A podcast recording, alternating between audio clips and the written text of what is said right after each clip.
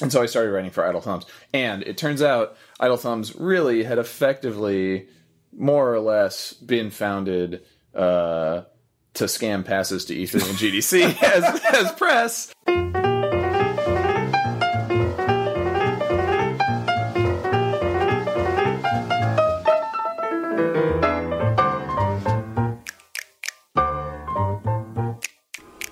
Hi, everybody. This is Soren Johnson, and you are listening to Designer Notes, a podcast about why we make games. Today, we are talking to veteran game designer Steve Gaynor.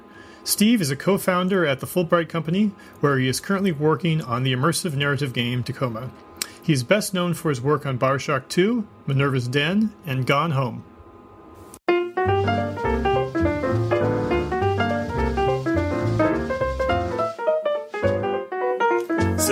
Feel like we should start this talk confusing people. Start this cast confusing people of like, are you interviewing me or am I interviewing you? Which which podcast did they just start? Um, but uh, um, what I usually start with is, uh, what's the first game that you remember? Okay. All right. Is this starting now or are you prepping me? No, no, we're This is going. This is live. rolling. The We're tape is going. Okay, all right. I just wanted to make sure. this is all down for posterity. All right. So now you got to hear me ask that question. It's a very good podcast already. I'm doing great. um, gosh, the, so the first game I remember, um, it's got to be. So I grew up with um, uh, Commodore 64 in my room since before I can remember. So Okay. like. I remember playing the so when I was like three or whatever, I I was really into Godzilla movies. so I remember playing the Godzilla Commodore 64 game, uh, which for for on C64 it was like a it was an isometric game. It wasn't quite top down, but it was like a, a high camera angle isometric, and basically you chose your monster of choice and you put your cassette tape in to load the data Oh, wow. and you uh, and then you just smashed the shit out of a city and there were little green dots that were army men and you stepped on them um, and Somehow I missed out on cassette games. Yeah. I'm almost like I'm in disbelief that that ever worked.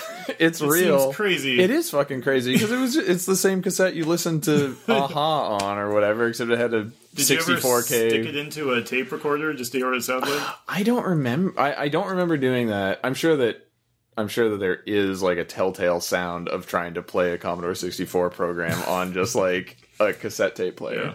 Um, but yeah, I remember. So you would just pick a city and stomp the shit out of it, and so I just remember um, that was my first introduction to a bunch of world landmarks. Like I remember, like I I Sort of learn about the Eiffel Tower. exactly I would see the Eiffel Tower and be like, oh, that's what that was, or like when you know like that. with San Francisco, it would be like, oh, that bridge from from Godzilla.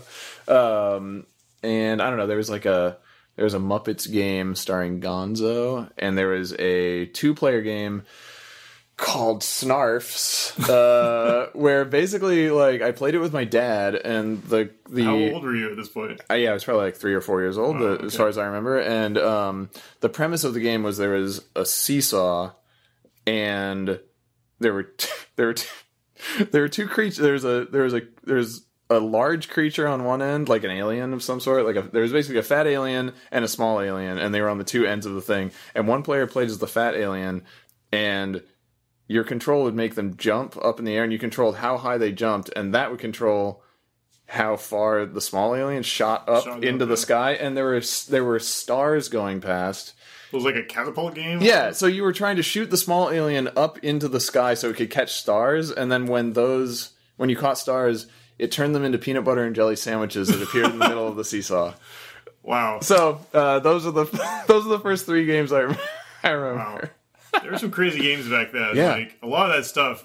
Almost, I feel like it just exists in the memories of like a few random people Yeah. who played them, and like who I have this deep regret. I have this deep fucking regret, which is speaking of first games. One of the games I remember on Commodore 64, it was this game that I can't remember the name of it. If you're listening to this podcast and you know the name of the game that I'm describing, email steve at fullbrig.ht uh, and tell me. Um, it's this game where you played as a little robot and it was an open world game and it was a top down game and there was like fields and bridges and rivers and you played as this little robot that was going around trying to find all of the pieces of this giant robot that had been like broken up and scattered all over the world map so it was this interesting like non-linear open world like explore and find all the pieces of this robot game. Was that that something Odyssey game? I don't know. I don't know. But here's there was this quintessential game that was in a lot Okay. of schools back then. Which Okay. was about a robot basically going through all these little mazes okay. to like get parts. I mean, And I also have the exact same Okay. like vague remember of it. And so, like, I, I remembered it from my youth, and then I was in a thrift store in Uh-huh. Florida where I grew up, and my parents still live, like maybe five years ago or something.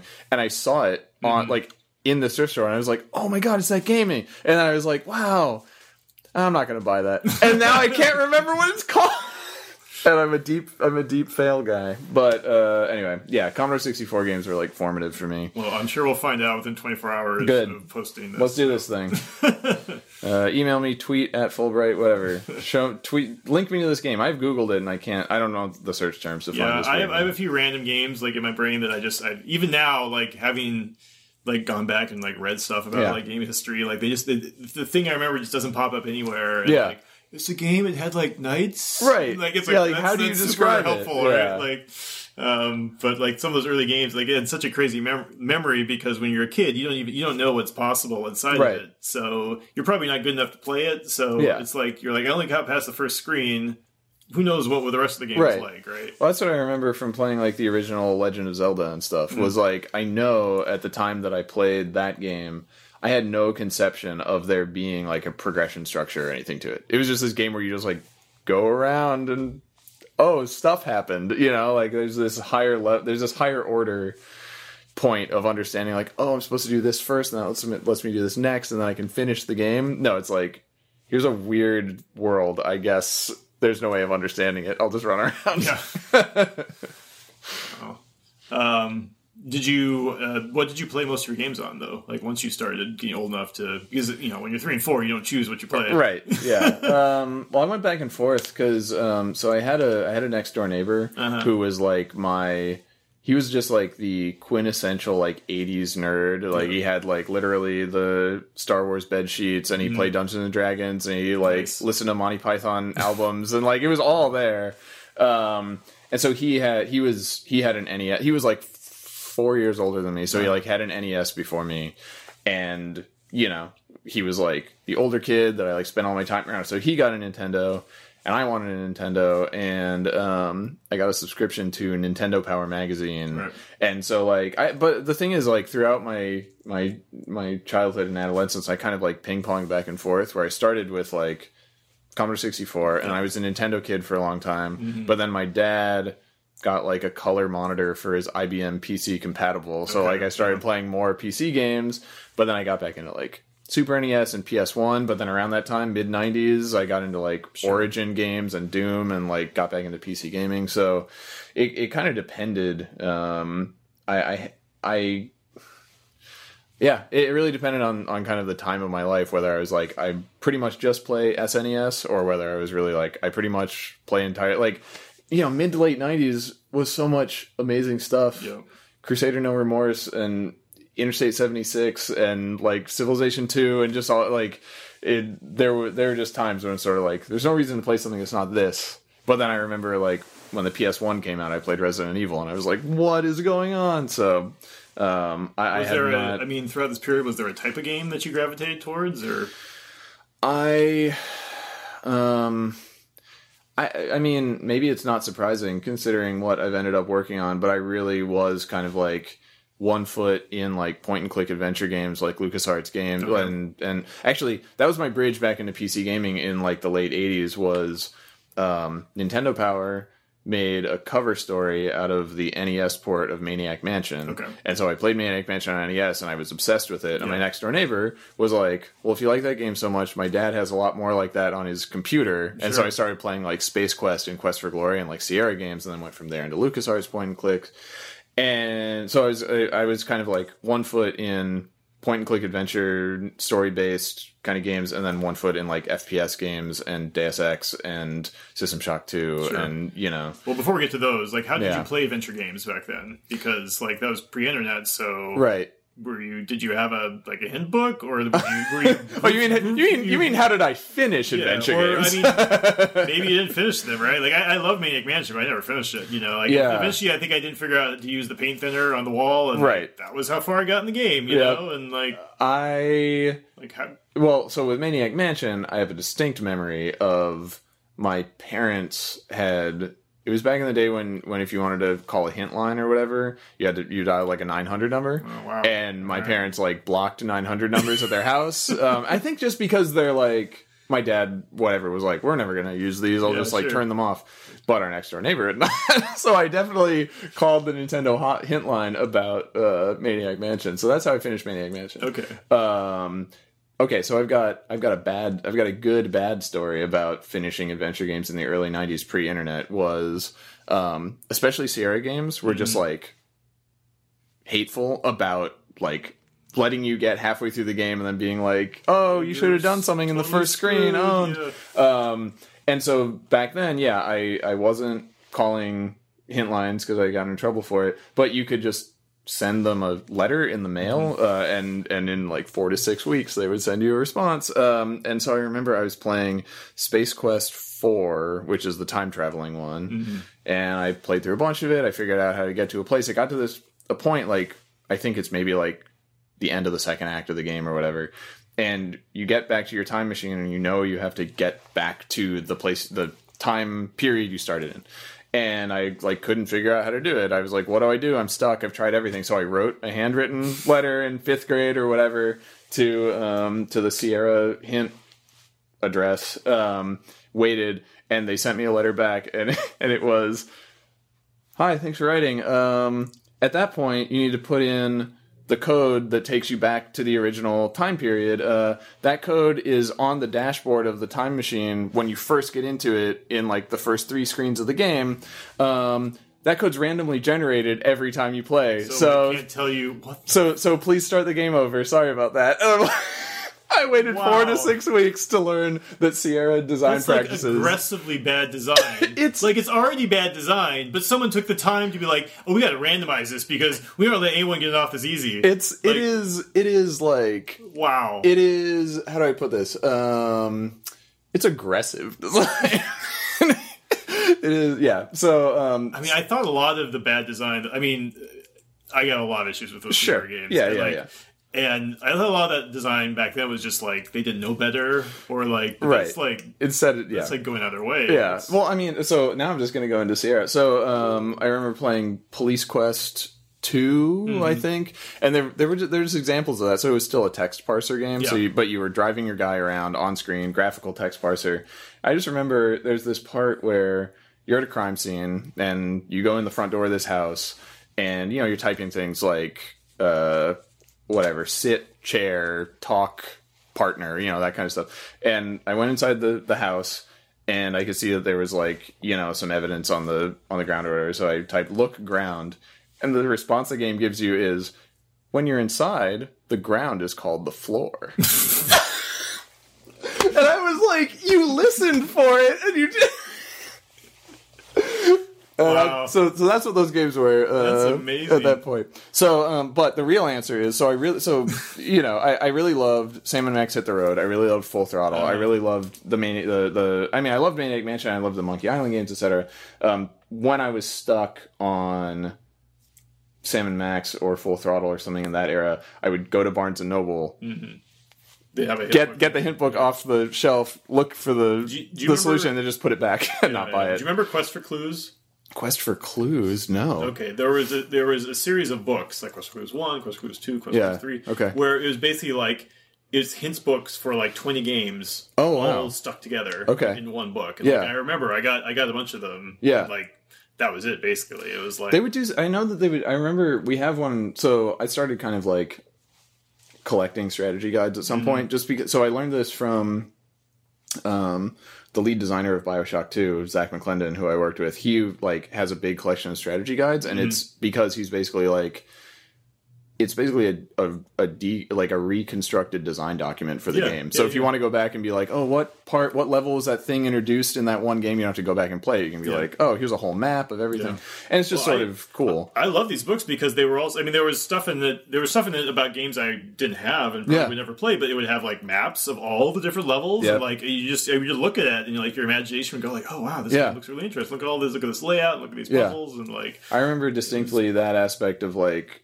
having a Nintendo Power subscription was like they would have the big fold out maps of like an entire game. Oh, yeah. I don't think I ever played like Castlevania 3, but I remember the fold out map of like the whole layout of the entire castle and stuff. Yeah. No, I mean it's when you don't have access to it or when- when you want to refer back to it, it's really cool that people have put all that work into basically like exposing that stuff for sure. yeah. Um, yeah. it- trying to figure out what's the right way to ask this question, but like looking back, like if you play a lot of Sierra games in the late '80s, uh, I mean, I played some of them too, and like I think about the fact that there were like great games in that period, like games that like still stand up, you know, Right. like Pirates or Populous or SimCity or whatever, you know, like.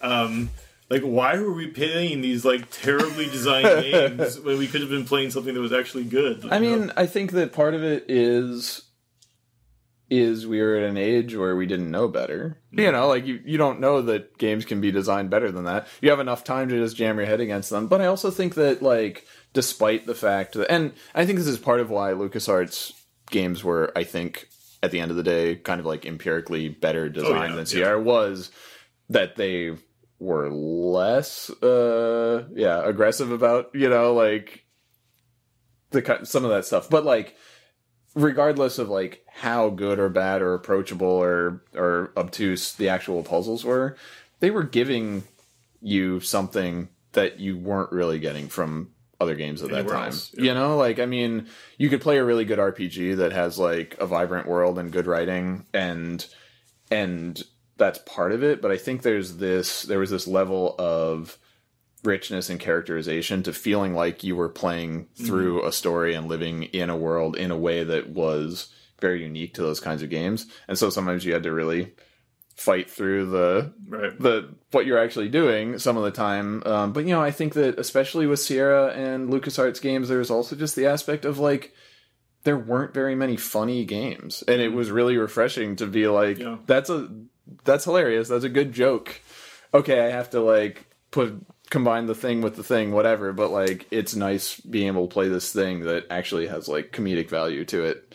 Um, so you know, I think take the good with the bad at the time. I mean, I think that's part of what the whole like the rise of you know Telltale games now is is sort of like okay, this is like the most condensed like version of like what we were trying like what people were were What they want. getting out of adventure games and just sort of like figuring out how to how to formalize that into something you can still play but that avoids most of the pitfalls of like oh Right. i'm stuck oh you know Right. I mean, that- it's telling you you like latched onto the LucasArts game of the '90s like as soon as you could because um, they were giving you what you wanted when you were younger, just in a much Yeah. you know more humane format. So. Yeah, and I, you know, I still I I go back every once in a while, um, less so now than I used to, but like I've replayed like Sam and Max and Full Throttle probably like ten plus times each over the years because like once you know the solutions to the puzzles, Right. it's satisfying just to be like, okay, I'll go through the motions of that stuff and like be able to have that experience again.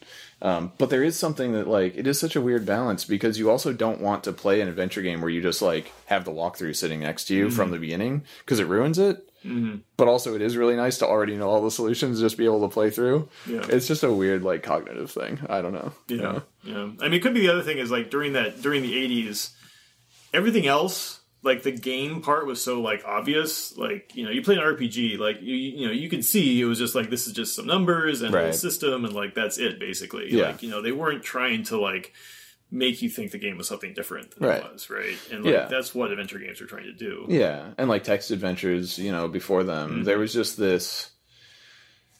There was there, there's you know there's upsides and downsides to the whole like everything's special case. There aren't really systems. It's really just like if then kind of stuff. But like the downside of it is in a lot of cases it's hard to play intentionally. The upside is the games are about surprising you and about like, oh, I tried to do this. Oh, and the game actually like responded to that and did something that like I found really you know funny or unexpected. Um, and I think those moments had a lot of value. You know.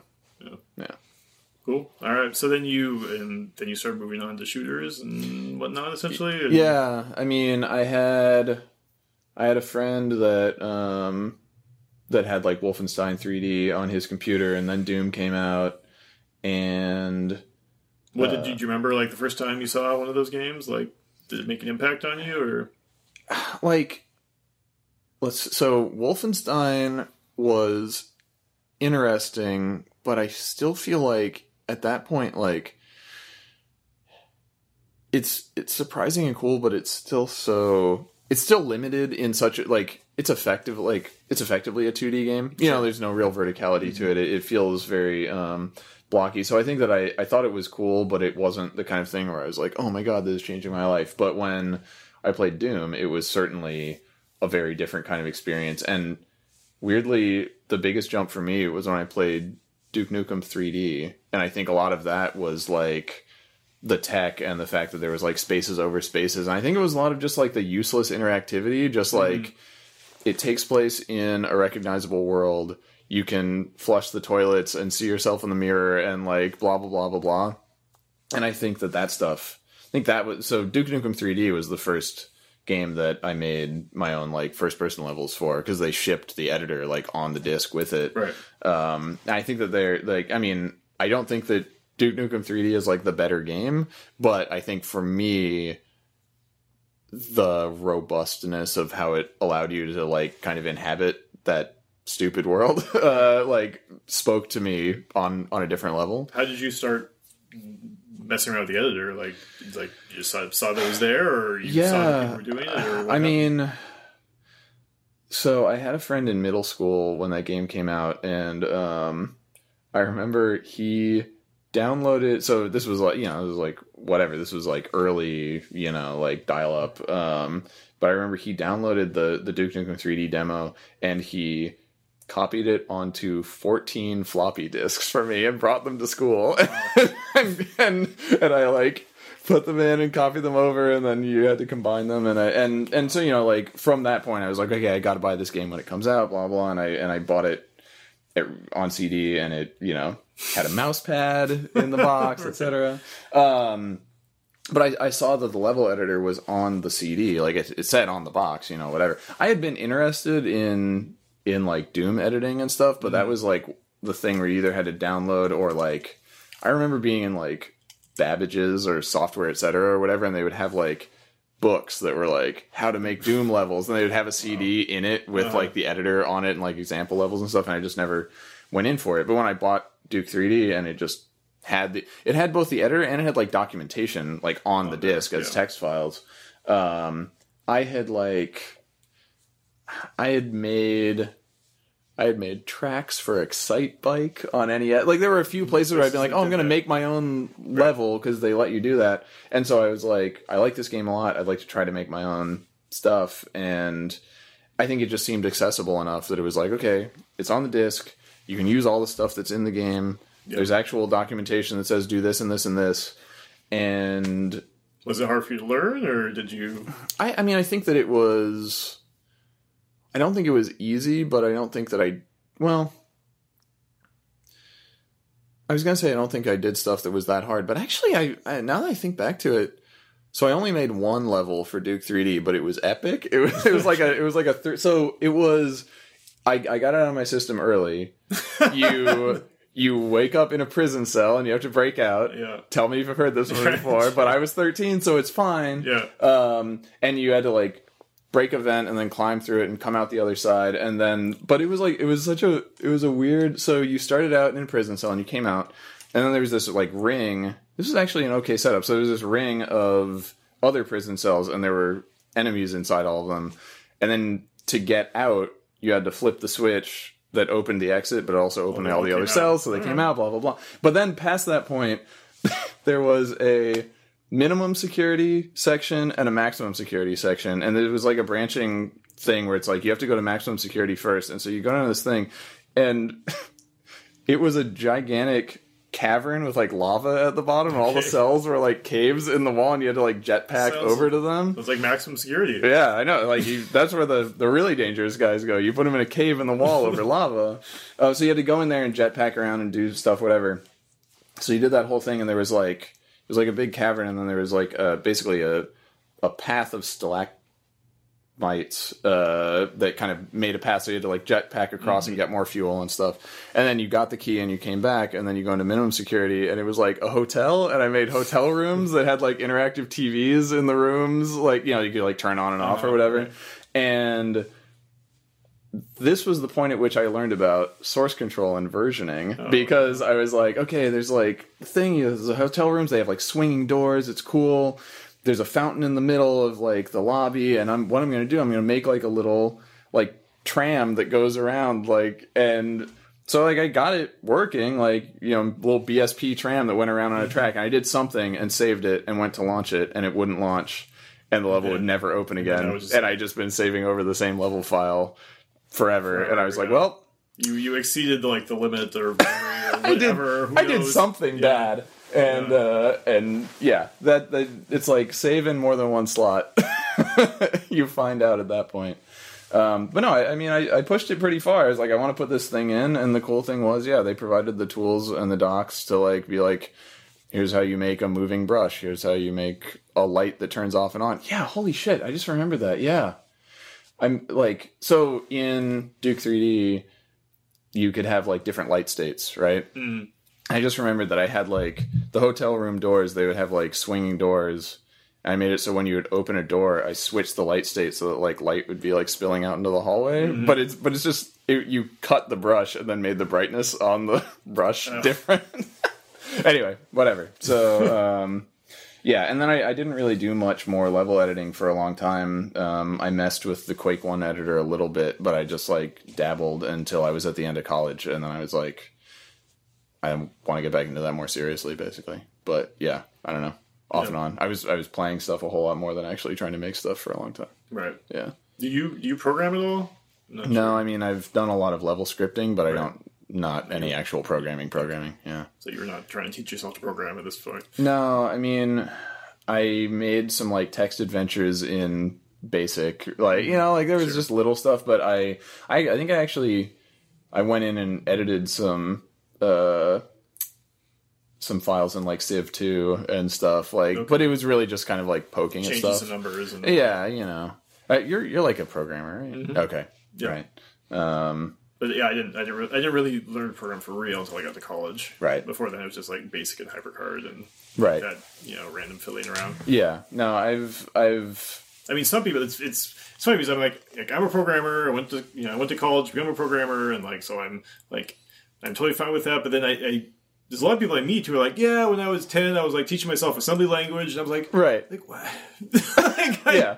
like I was not at that level when I was a kid. Like I just it's still hard for me to imagine. Yeah, no, I mean our our programmer at Fullbright right now is talking to him about that, and I think he's way more on that level. Where he's like, I begged my parents for a computer, and I like taught myself to program when I was probably in like you know fourth grade or something. I'm like, dude, uh, you know, like I mean, sh- like that's Yeah, that's how like- it goes. You know, you start Yeah. young and you're good. Yeah, I interviewed. But- Uh, I, I've interviewed Brian Reynolds for for this podcast, Mm-hmm. and um, you know, I, I mentioned like we're so the two of us are somewhat similar. As you know, obviously we both worked on Civ, and we're both Sure. like programmers, designers. And then he was talking about yeah, you know, growing up, yeah, I taught myself, you know, I taught myself to program, and yeah, when I was in high school, well, I was I was writing. I was writing programs for the Department of Defense, basically to like create like uh, you know simulations of like you know nuclear scenarios, like for some general. I was, I was like, okay, all right, that's, I fine, just was, dude. I was not there. you Yeah. know? all right. yeah. No, I mean, I've I've I've built a lot of levels. I've scripted a lot of stuff, but I never. I'm not. I like. I'm. I'm not even an especially like technical designer in terms of like scripting complex stuff. Like Mhm. our our like more more senior level designer at Fullbright right now, Ty- Tynan Wales. We work together at 2K Marin, and like he he like in Tacoma right now. He scripted a fully like he basically scripted like a zero G AI to path around dynamically, and you can like pick it up and throw it around, and it re gets on its path, and all of a sudden I'm like. All right, like, like our, our programmer Leon tells him he's like, "Well, you're a programmer." He's like, "No, I just scripted that." He's like, "You programmed that with scripting." I'm like, "Yeah, you kind of did." Yeah. So like, I'm I've done a lot of you know like more bespoke stuff, um, but I think that I mean on some level, I think I just like get by the time you're like scripting a system, you hmm. shouldn't really be scripting it anymore. So I think that I tend to like back off of stuff before Yeah. it gets real robust. I, I mean, yeah, I mean, there's lots of debates about like what scripting is for, but like I, what I always think of scripting is being most useful for is it's it's for code that people can write that if something goes wrong, you can just throw it away and the game will still be fine. right? Right. Yeah. Like that's that, because it gives you know, it, it's like, okay, you know, designer, here's a little sandbox. You can do something, you know, you do some stuff with it. You're, you're like, you're at the end of the food chain at Yeah. that point, right? And Yeah. like, and you can actually do some really cool stuff when you're at that oh, point. Oh, yeah. But like, it has to be clear, like, where the lines are, right? And Yeah. like, well, because at some point, like, at some point, you are just scripting a very breakable system. You know, mm-hmm. like the the the advantage of doing stuff like in code is it can be very robust and like reactive and actually recover smoothly and account for a lot of stuff and generally scripting is much more brittle and so like scripting is much better for just like okay this happens make sure nothing else has happened Yeah. go through the whole thing you're done and at the point where you're like, oh, we have to account for all these variables, and what if the player does this and that, and it's just like, well, probably at one of those points, your scripting is just going to stop working. Is the answer? Like, it's it's really hard to avoid when you get to a certain point of complexity, no matter how good you are at like maintaining that stuff. I think, yeah. but yeah, All right. So you were in high school. Yeah. You're doing some level editing. yeah, Um, did um, there? You know, you knew there were game companies out there at this point, right? yeah. Is it something you thought about for like a career? Well, when I was in when I was in like middle school and high school and early college, I was doing um, a lot of comics and illustration. So I was more in like art track. Yeah. Um, and, you know, narrative art, like writing comics and then drawing them and, and that kind of stuff. I did a lot of like character illustration and stuff like that. But, you know, I, I ended up getting my degree in college in sculpture with an art history minor. Okay. Where, Um, where'd you go to school? I finished at Portland State University, um, but I went to a couple of other schools before that because I was like moving around Did you country. grow up in Oregon or Washington or? No, I um I was born in Missouri and I grew up in Florida.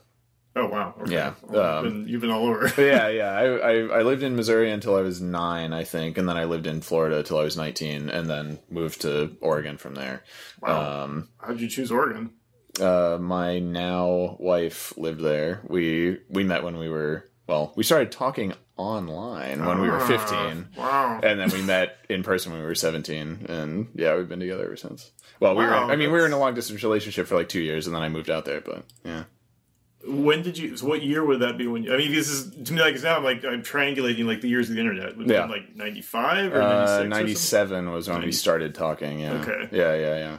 Wow. um, we were Where talking did we were talking on irc You- getting that internet relay chat y'all was there? getting those pms it, it can't have just been like a random chat room. Was it like No, ded- well- dedicated to something specific like music or Oh, you're. or something? This is this Or can't is go on the podcast. No, I mean, um, no, no. So my we both had mutual friends like in real life that both were online, and they started talking to each other. So like, I had my best friend in high school, and she had her best friend in high school, and each of them separately.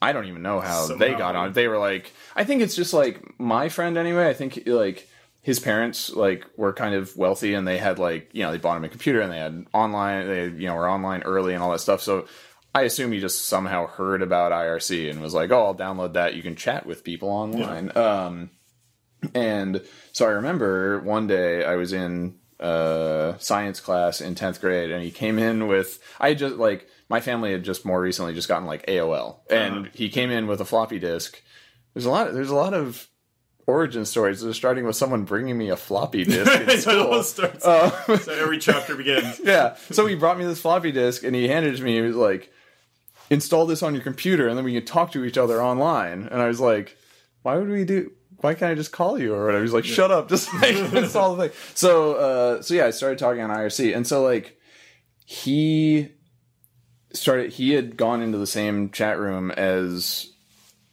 my now wife's best friend was in and they both you know it was like a similar thing we were their friends and they were like come into this chat room with us so then like we went in there and we were all chatting as a group and then i started talking to my wife my now wife and we yeah we're just like we were talking for like a, a year and a half um you know just just over the over the internet and on the phone and stuff. And then um after my junior year of college no junior year of high school i went to an art college summer thing you know there's like sometimes it'll be like here's a summer program for high schoolers yep. so it was i was living in florida but i got into this um art college summer program thing uh, at a school in California. And I'd never been to the West Coast before, and so I was like, "Hey, I'm going to go to this thing for a month, and I'm going to be on on your side of the country, and I don't know when I'm going to be back there. Could I come up and visit you? Yeah. you know." And so then the first time I ever met her, I stayed at her parents' house for a week. so, but it was like All it was like a right into it. it was like a classic high school thing where like Uh-huh. her mom called my mom, you know, and they talked about it. and They're like, ah, you know, and everybody. Strange? Yeah, What's going on? I don't know, but uh, but yeah. So then we started a long distance thing, and and yeah, I, I did I did my first I did my freshman year of college at University of Florida, and then I was like. What the fuck am I doing? I'm like, I'm, I'm out of here.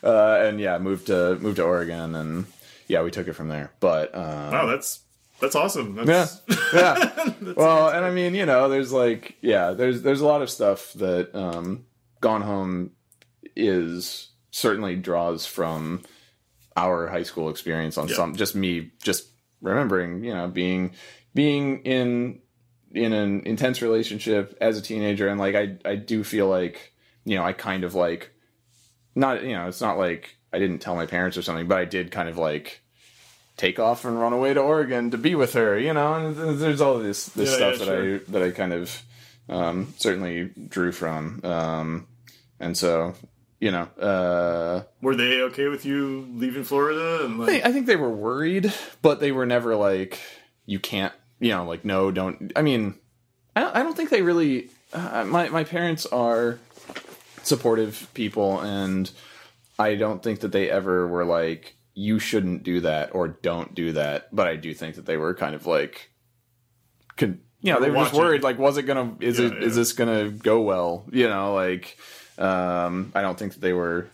I don't think that they they thought that I was like in trouble or something, but I, I think they were certainly worried about like, is this a good decision? You know, right. um, but it's turned out okay. So yeah, Wow. Yeah. Um, So where, you did- went where did that Portland- question start? Oh, right, Portland yeah, State, Portland State. Yeah, yeah, that was a strange detour. That, that's how I ended up there. Yeah.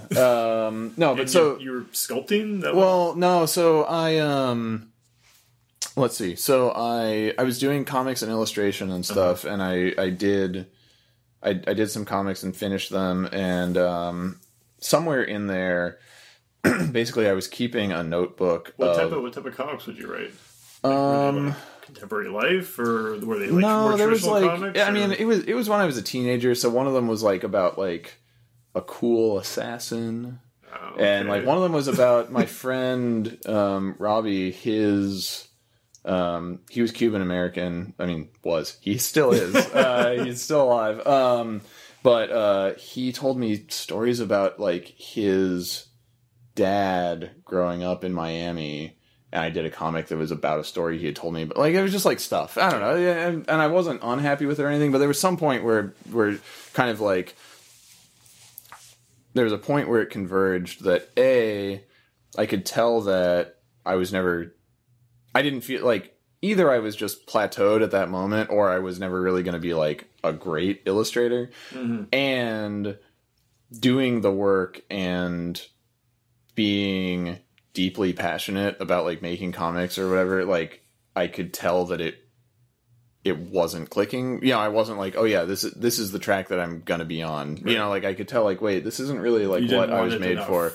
basically. Right, like, well, because I was, you know, I was in college, and so I was really getting into like, you know, like alternative comics, like Fantagraphics comics, you know, and I was like, okay, artists like Chris Ware and Dan Clowes and I don't know these like great comics artists. They are like deeply obsessed with the entire history of comics Yeah. and what comics can do, and it's like and and I I didn't have that. I just liked to draw and wanted to tell stories, basically. Um, but at that same time, I I was you know keeping a notebook of like what were supposed to be like story ideas for comics or whatever, and they were just all turning into game ideas and like ideas for like game mechanics, like oh a game where you could do this or whatever.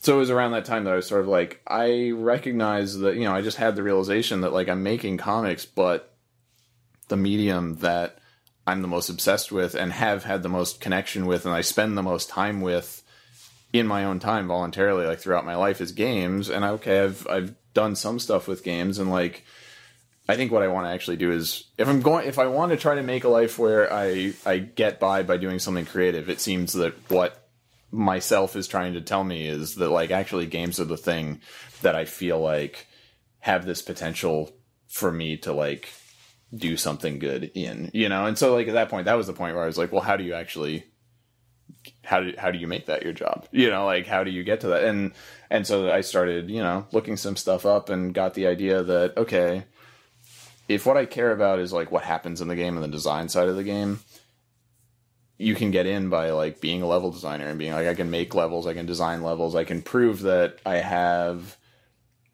a sensibility that would mean that it would be like worthwhile for me to potentially be involved in like decisions you know higher up in like the structure of the game and what happens in it etc um, and so i was like okay well i should i should pick a level editor back up and like try to like make a go of it you know? But it was it was one of those it was one of those things where it was like this is what i've been doing ever since i can remember this is the direction i think i'm going in and i kind of had to have that moment of like wait but i think that other thing that I've just been doing for fun all this time is what I actually care about. So like, Right. how do I make that the thing that I'm involved with?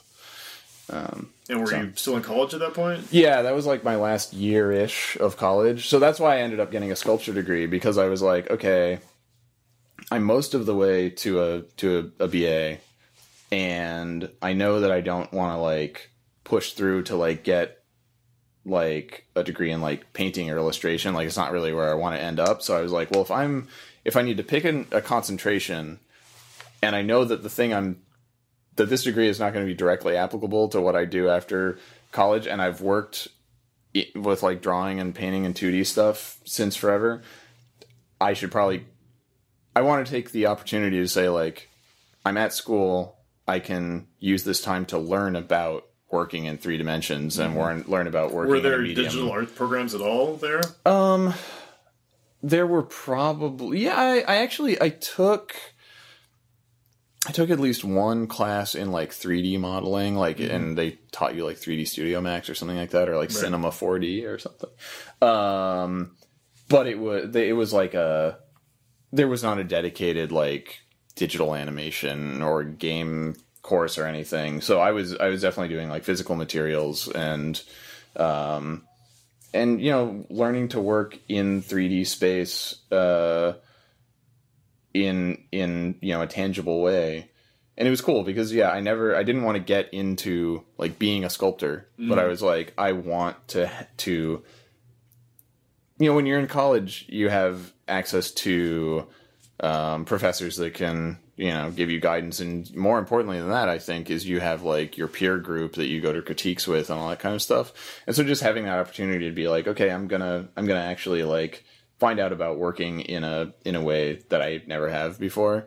It seemed like if i was gonna finish it out that was more valuable than just kind of like focusing down further on something i knew i wasn't actually gonna try to like you know uh, run with after the Sure. after the program was over. You know, I think the more I mean, I'm I value the the sculpture degree that I got, and I lucked into the the the professor for my concentration um, was a, a an artist uh, named Harrell Fletcher, and he was uh, it was his first year teaching at Portland State, and he was like a conceptual artist, um, and was way more into like performance and social practice, which is like kind of like public. It's performance involving the public. So he was like he was like a much more avant garde artist. So he had like I was taking you know some classes in like I don't know like uh, metal casting or you know etc.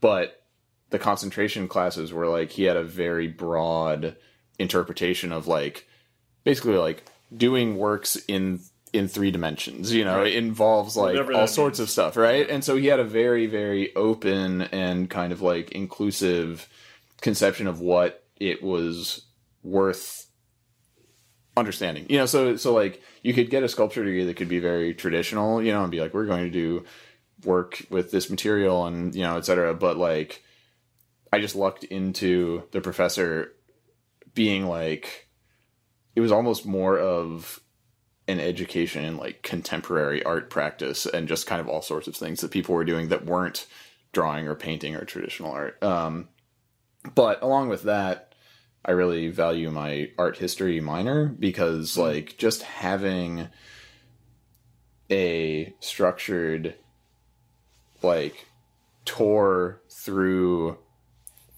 the history of western art and especially up into like the 20th century of of just like what's been done in architecture and fine art and contemporary and popular art and seeing that progression of like just stuff that's really good to be aware of and be able to draw from. And you know when you are a level designer be able to think like oh okay i can like draw from the symmetry of like classical greek architecture versus you know or like i can have the vocabulary of you know uh, the the construction of a cathedral and the the kind of like meaning behind a lot of these like forms that we have internalized as a culture. We don't really know why. And you can be like oh okay I can having all that kind of stuff to draw from and understand where it came from uh, has been a really good base to work from when you're trying to make creative stuff. So anyway yeah I I, I got my my college degree in stuff that isn't like practically applicable in like a specific way like yeah we weren't learning xyz software Right. um but it has been a really good set of um of of uh, fundamentals to to kind of base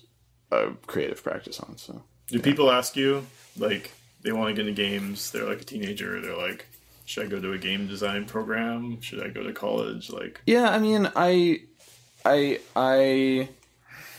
It's a really hard thing to ask, you know, like, or it's a really hard thing to answer. It's it's easy to, to ask, but it's hard to answer, like, because so much of it comes down to the individual, you know. Like, I think that, and also, I I don't feel like I'm qualified at this point to really speak to like what's going on in a lot of, especially like game development programs, yeah, because they like must be changing so fast, right Like, and i mean there were hardly any like there was digipen and you know um, a couple of other uh, programs when i was in college but like i think that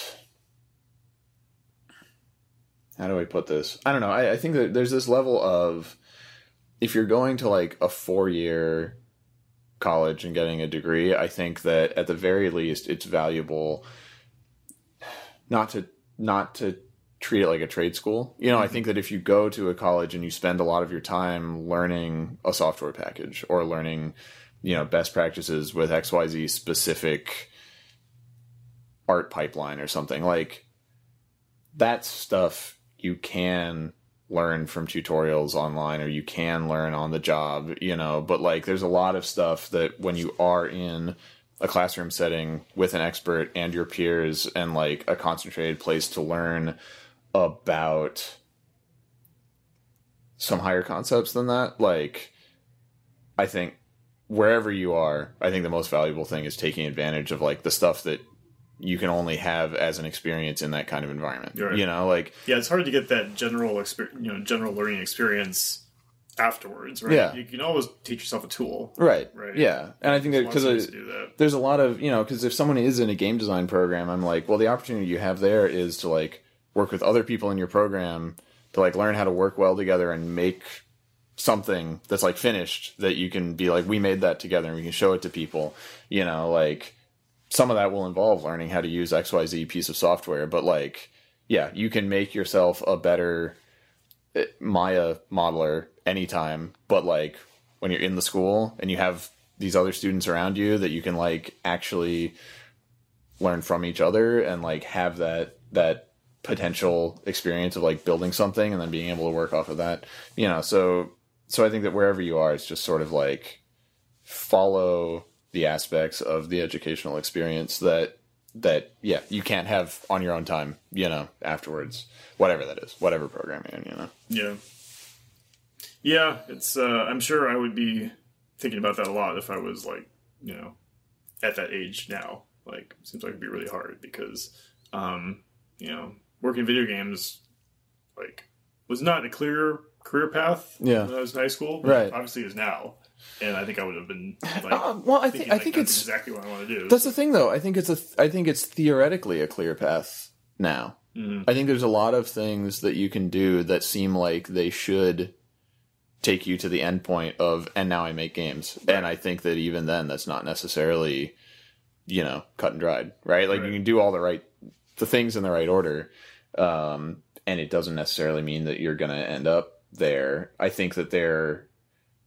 I think that now there are a lot more ways to be making games. Like, you know, it, it was it was extremely rare, whatever, twenty years ago, to be like, I'm just literally gonna make my own games, you know, and have them be a success. It was more about like I have to get hired by somebody, right? And that's at least not entirely true now. There's so many more scales at which to make a game and so many tools that are more accessible and, and blah blah blah. Um, but I think it's still like there's so many so many difficult to control factors to like whether even if you do xyz that seems like it should work whether you're going to end up in the place that you expect to you know Yeah, I mean, it's like for me, like I only dev- and this is you know this is totally not feasible for anyone, right? Like I I only became a good strategy game designer because I was able to work on like a strategy game that a lot of people played and make a lot of mistakes and be able to correct them. Yeah. like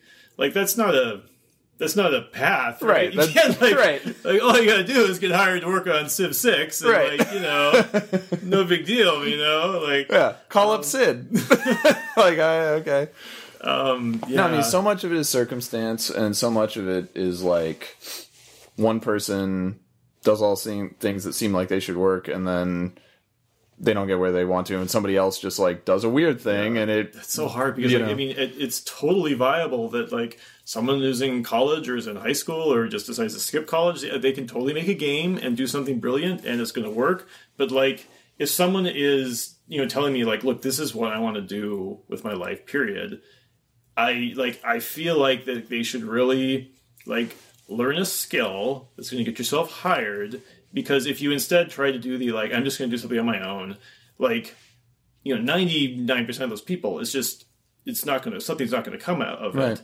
and like it seems like it's pretty likely a lot of those people are just going to wash out yeah and they're just going to be like well i guess games aren't for me Right, right yeah. whereas Well, and I think that part of the, I mean, so I don't, so I don't personally feel like I can be prescriptive about that kind of thing. Like, I think it's really like if you are somebody who you feel like your passion and the way that you work can only be working on your own stuff, then I can't be like, Mm-hmm. Sure. well, you should really go, you know, get yourself a salaried gotta job. go work for Um, EA. yeah, but like on the other hand, I think that something that is like talked about somewhat less uh, or or is not like as um, openly obvious in a lot of cases. A lot of the really big like indie hits have come from people who have like who started out getting experience in bigger companies and then left to their own thing or whatever. Um, and so because I think there is this sort of like this you know platonic ideal of like somebody just like they were in high school or college and they just started making games in their bedroom and they made one that was really Yeah. good you know and a lot of people there's like this unspoken chapter of like well actually they like worked at ubisoft for a while Yeah. and then they got tired of that and then they made a game in their basement you know and like i don't i don't think that means that that's like what you have to do Yeah. but there's certainly some real value to like getting yourself into a position where you can be around people who have more experience than you do and like get a head start on like oh here's how you like build something that can ship okay Yeah, yeah. cool yeah. I mean, I was just straight up a bad designer when I was like 23 or whatever. Right. Like, I mean, that's just that's just what I mean. I remember some of my first ideas and first like you know like hey, you know come up with an idea for a trade system and like you know I just totally overdid it right. Yeah. You know, just came up with all these like things that were like way too complicated Yeah. and like you know um, you know you got to figure out a way to work through that Yeah. if you want to become good at designing games Right. and you know how are you going to do that if if you aren't getting feedback. Right. Right, Well, like- and I and I think that that one part of what you said, I think, is certainly applicable, which is you know you were given a chance to make mistakes and then be able to correct them, and I Mm-hmm. Think that that is a hugely valuable part of working on a larger team, especially on a larger team for something that doesn't have a ton of profile to it. Like, I mean, was your first job working on like My first full time, yeah. okay, yeah. So I mean, I, I did like a couple internships at EA okay, on like a boxing game for the PlayStation. okay. So that was like, and that was kind of nice just to like get over the hump, right? Yeah. But like, but yeah, Civ 3 was basically like, this was the beginning. Yeah, and so like that game has a lot of profile. So like, this, this, but like I when I started out, well, I mean the thing is like I think that's kind of like, but that's sort of what were you doing on those? Uh, were they fight night games? Knockout Kings Okay, was the name of it. All right. That was, that was the series before. Fight so you were an intern. So what did an intern? Were you a programming intern? Yeah, I was like doing like some AI code and Yeah. doing like the replay system and Okay. the stuff like that. So I mean, so I feel like I feel like it's easy to gloss over that. You know, you know, it's like, oh yeah, my first real job was. Also, you know, I was a programmer on these boxing games on Yeah. PlayStation. But like, I bet that like on balance, that period of internship before you feel like your career really started was actually really valuable Yeah. to like learn about a lot of stuff about like, oh, I did a bad job and somebody told me why and I can do better now, etc. And like, you know, when I was when I started out, I started my first job was as a, a cert QA tester at Sony um, in uh, South Bay here, and then for a year I worked as internal QA at this small, ill-fated uh, MMO studio here in the city, and then well, hold fir- on a second. Let's, let's Yeah. jump to the, let's jump back to the timeline. All right, Um, so you you know you graduated from from Portland State, yeah, and is is this what you went for right away? yeah. Um, You started sending out resumes to like game companies, basically. Yeah, I mean, well, so my wife had finished her undergrad like a year and a half, a year before I had, and she was going into um, into graduate school, but she she worked as like a lab assistant in the interim because that's like good for getting into to grad school. So she got into grad school here in San Francisco at the same time that I was finishing my undergrad, and so we were like, okay, we'll move down here together. Right. It was a different time in San Francisco.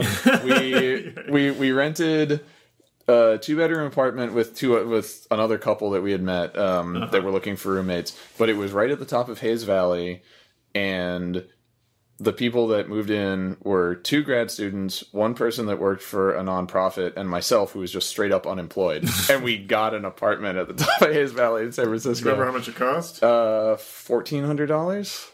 yeah. um. So, uh, but when we moved down here, and um, and we were like, uh, you know, I uh, part of why my wife chose to go to grad school here was because she knew I wanted to get in the games industry, and there's like Yeah. game stuff here, right? So I was I was fortunate that pretty soon after we moved down, I you know got an interview for it's a contract QA job, you know, um, at, at Sony. Um, yeah, Did you just send tons of resumes out, and that was like? I think. I mean, I don't think that I. I didn't send out a ton of resumes because there weren't that many thing like many for somebody with no experience. Like I wasn't going for design jobs or anything at that yeah, point. So like, um, there was only so many. There was like.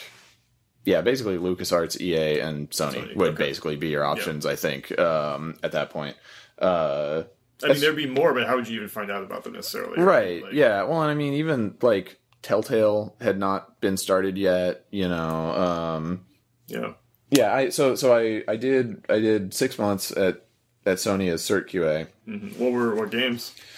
um so i was third party offline so there was one side that would do like multiplayer testing so this was ps2 and um psp games um so before the ps3 and before the vita and that stuff um uh it was the kind of thing where they would you would get like you know they they would give you a game and you would be on it for like a week or two kind of thing. And they would basically just be like play all the way through it then just keep banging on it look for bugs. You know it was basically just like they had And you would just cycle games like Yeah. so fast that well, yeah, it would be like probably like a couple weeks at a time, something like that. And it was really interesting. I mean, it was a really valuable. It was actually a really, really valuable experience for me because when you play games as an end user, even if you mm-hmm. play a bad game, Right. it's self-selecting. You decided to play a bad game, and in this job, they would bring you a game, and they're like, "Play this for eighty hours," and you're like,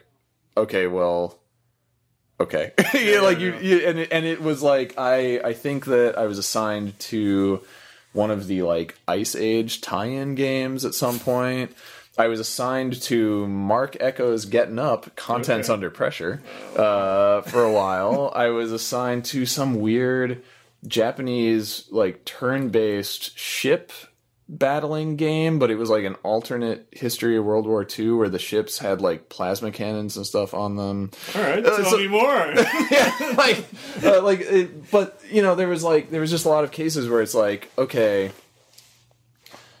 play this game you never would have chosen to play, and actually don't just play it, but like get deeply familiar with it, and that that experience of saying like, I have to under like, I have no choice but to understand how this game I never would have played otherwise is mm-hmm. constructed and why they made not necessarily why they made the decisions, but like some version of like what and because the interesting thing is you would play a game that was basically like the knockoff bad version of a game you actually liked, and it's like it throws into stark relief. You're like, oh, that's why it worked so well in XYZ game right. Because this game tried to do that not and it's it. not good and i Yeah. can see you know and so like all that stuff was really interesting and and, and really valuable um but then between that and then after that um yeah when i when i was a qa tester at perpetual studios um in the city I remember that name, but they were they they started they made the original version of Star Trek Online, and then when they went out of business, they sold it to the studio that is City of Heroes, I think. yeah. Um, uh, but uh, the, there was there was there's a lot of value to just having been like the internal QA had different value, which was you're working in a dev studio every day. So even if you're just in QA, you know you you internalize an understanding of how a game gets made. You know, you see like like new stuff comes into the build, you test it, you see updates to that. You know, like you there is this there is this value before you go into your real you know your first job where you're like actually creating content to just being like oh i kind of get the flow of just like how this software comes together and how it goes through revisions and like why it's bad when this thing changes and that doesn't and how stuff can break so you don't break it you know all that kind of stuff um, so you know and then my first design job um, I was a level designer on Fear Perseus Mandate um, at Timegate Studios. It was the second expansion pack for Fear. Is that in Texas? Uh, yeah, outside of Houston, Sugarland, you Texas. Moved, you moved down to wow. Yep, I moved to Sugarland, Texas for my first design job. I lived in Texas for six months. Um, And you were a sorry, you were a level designer yeah, basically. yeah, I was a level designer on that. Basically, like, How did you apply for that? I mean, like, how did you interview for that job? yeah. Um, well, I so I had been I had been making my own levels um, using the Fear editor. Uh-huh. um, and putting them online and like entering like fan contests or whatever. And somebody that Why? Why fear? uh, because I really liked it. Um, basically, I wanted to make a level design portfolio, and I wanted to make levels that were like single player that had like story elements to them. Mm-hmm. And I really liked Fear. I really liked No One Lives Forever. Um, Yeah. The same creative team was responsible for Nolf and Nolf 2 and mm-hmm. Fear. And I really loved the gameplay of Fear. I loved like the slow motion. It was like I don't know. It's a really crunchy game. It's like it's I, I enjoyed the gameplay a lot and Monolith released basically just their internal SDK. They're just mm-hmm. like, here's all of our tools. You can make anything that we made. We're not going to put out that much documentation. Like it's good your luck. problem, but like you know, go for it. And there's there wasn't like a big fan community making level, so there wasn't a lot of like go on a forum and somebody already knows how to do it. Like they probably don't. Um, but they released all the tools to make like your own scripted scenes and to like write new radio messages and have them you know play when you're playing and, and like put in all the story stuff that they had and so i was like okay well i like the game the tools I release let me make anything that i want in it and this is like the kind of game that i want to make so i'm going to make levels for this thing and so the the way it worked out was yeah i was making levels and just like posting about them online and somebody that was on a forum that i was on was like hey um, I work at the studio. We're making an expansion pack for Fear, and we need a level designer. I know you make levels for Fear, so you should totally apply. And so I did, and they were like, "Hey, we need to get this thing done soon. You already know how to make levels for this yeah, yeah. game. You're hired." uh, as long as you'll move down to Texas Good way to and blah job, blah. yeah. Yeah. Well, I mean, it's one of those things like not to go back to the student thing for too long, but like it's one of those things where people ask like, "Oh, what engine should I use?" You know, like what tool set should I use? Like, should I use like Unreal because that's what the most studios use or whatever? I'm like, well, make make stuff for a game that you're actually excited about because people will be able to tell, and if you make it in a tool set that's like the most popular one, okay, your percentage chance of like already knowing the tools goes up a little bit, but like sometimes you're the one guy that knows how to use the weird tool that nobody else is making stuff with and the studio needs that person so you get in you know like if i had been making stuff with unreal i don't know if i would have gotten hired for that job right Yeah, sure. Um, but yeah, so so it was basically just like right place, right time. Somebody was like, "You know how to use our tool set already. You should, you should apply for this job." And um, and also, I knew I didn't want to relocate to Texas like long term or whatever. But they were like, "We're working on this expansion pack. It's like halfway done. We have to ship it in six months." I was like, "Okay, I'll move down to Texas for six months and then, come back to San Francisco. Like, sounds great." Sure. So, but that brings it all the way around to it's really it was really a good experience to be able to say like, okay, this is a really low budget project. Nobody really is paying attention. Like we're making something and if we fuck it up, it's not gonna like it's okay. right. You know, like it's a very very low pressure mm-hmm. kind of like safe space to fail and have other mm-hmm. people around you that are like, oh hey, you know, fix this, fix that, whatever. But like being able to like have your first foray not have a whole lot of people looking at you while, while you're doing it is is very nice. Like when I worked at when I worked at Irrational, there were people that I was working with that like Bioshock Infinite was their first project they'd ever worked on, and I was Yeah. like, I do not That's envy tough. you Yeah. for a minute, like being on something that high profile and having to like hope you don't fuck it up. you know what I mean? Yeah, I mean, at Firaxis, traditionally, that's like what the expansion packs are. They're like Right. a great place to like let people, if they want to be a designer, like here you go, like you know, make Yeah. a scenario, start doing this stuff. Yeah. You know, like you know, if it's a complete disaster, maybe we just won't ship it. Right. You know, but Yeah. like you know, the upside is, hey, if you do something great, then now you're going to be able to help us out, like with future projects, and Yeah. you know, that'll be awesome. So, Yeah, yeah. Like it's really important to have that opportunity. Yeah. Well, and I mean, like when I, I mean, not to jump too far forward, but like I think that was something that was really good. I feel like, I feel like like DLC is less, not exactly, but like there's still a lot of DLC, but like I feel like story DLC, like expansion style mm-hmm. DLC, is maybe like less prevalent than it used to be. But it was a great place to be like, oh, well, we're making some more missions Right. we'll give some people a shot who haven't gotten to lead a thing before or whatever. Same kind of thing. You know, it's like, okay, well, people already bought the main game. It's Right. fine. If this DLC is weird or janky or something, like it's not going to be that that big a deal. So like, go for it. You know. Yeah.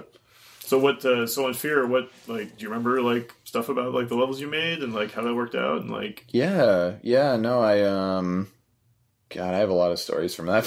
from that, it was an interesting place because it. So like, I, you know, my first design job, it was 2007, um, but it really felt like what I imagine working on something like that in like the late 90s early 2000s would have been like just like the just the feel of like it had like a lot of classic like game development geeks at that mm-hmm. place. It just felt like and, and like there were dudes that had like big chunky cream colored crt monitors on their desks. This is 2007 you know like just like it was it felt like a classic you know just like there was maybe i forget there was maybe like thir 20 30 people on the team you know and Right. and so I, I i felt like i got to have my first design job be a little bit of a time warp to like i bet people were just knocking stuff together like this 10 years ago you know what i mean um but you know it was, it was nice to start out on that like kind of small team feeling and How many people were, were on the project? Were you like one of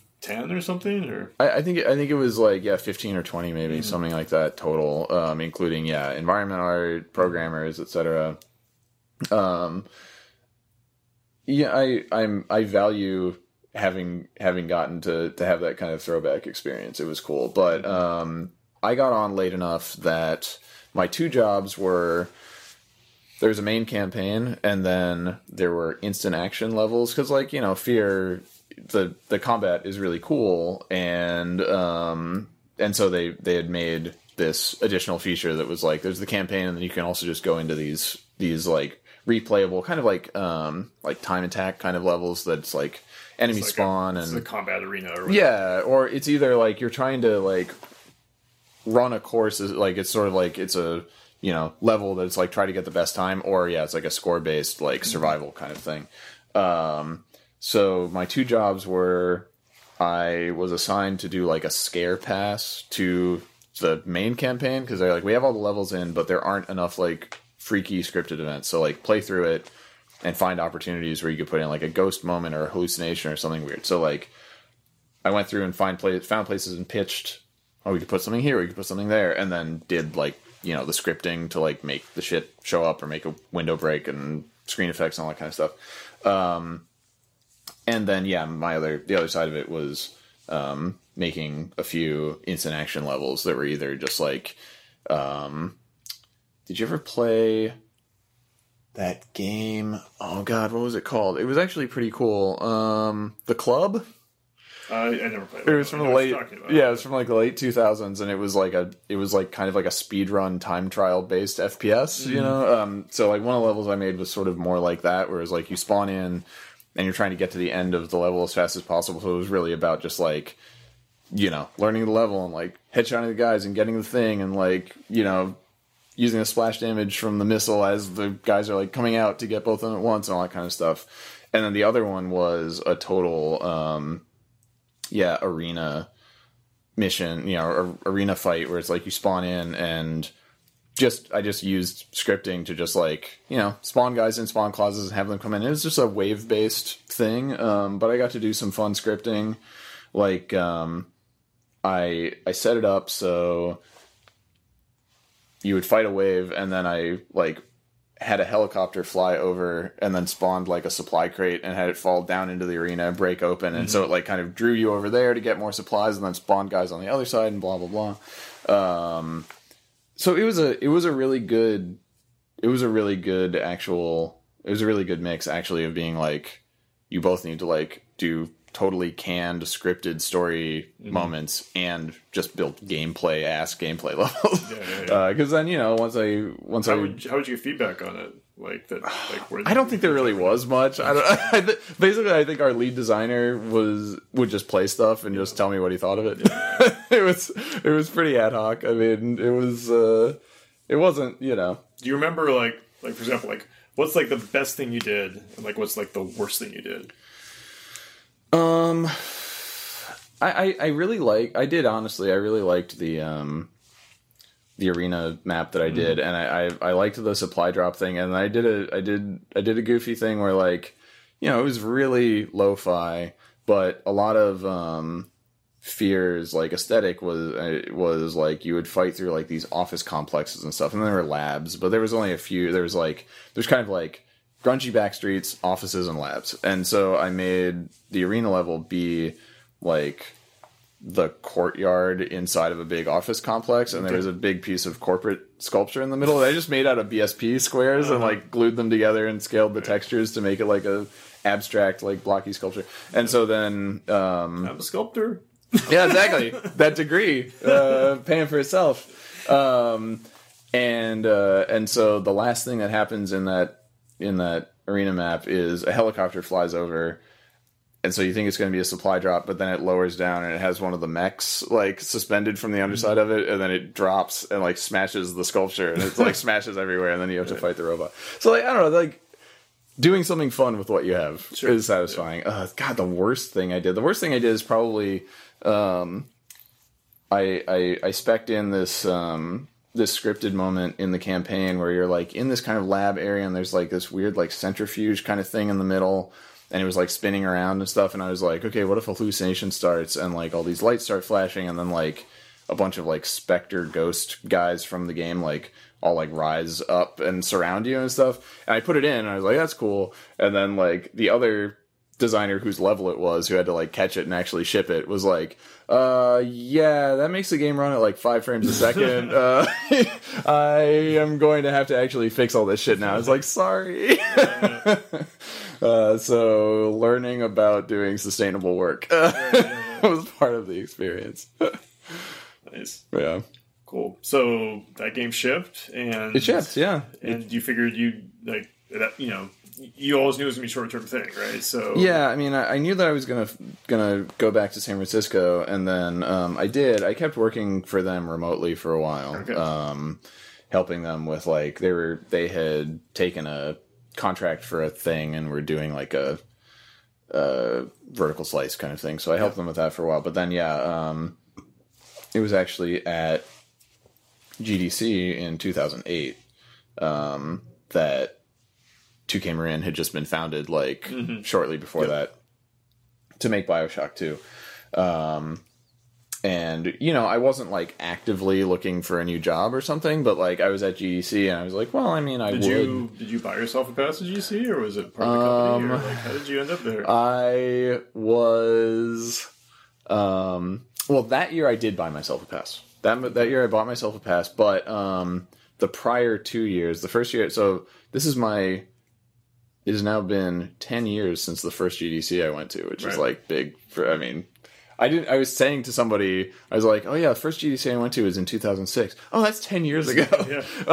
Um, uh, I didn't realize it until I was saying it, but um, the a couple years before that, um, so Idle Thumbs, uh, which hosts this fine Right. podcast, Yes. uh, back in 2005, 2006 was um, a text site. You know, they wrote articles and posted them and wrote news and stuff like that. And so when I was finishing college, um, yeah, there's a lot of story here. So when I was in college, as part of that whole like, I just realized I actually want to be a game designer thing.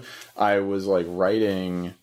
I had all these ideas, and so I was writing like, you know, I had I had I had all these thoughts about game design. So I was like, I wanted an outlet for it, and uh, per my uh, summer college program thing from high school, we had it was the the thing that I went to was the sequential art program, aka comics, and so as part of that, we had like printed our own comic zines basically. So I was like, okay, this is this is sort of before like game critic blogging is a thing but I have all these thoughts uh, I want to put out into the world. And I want to like write these kind of essays about games, so I'll make a game essay zine and distribute it in Portland.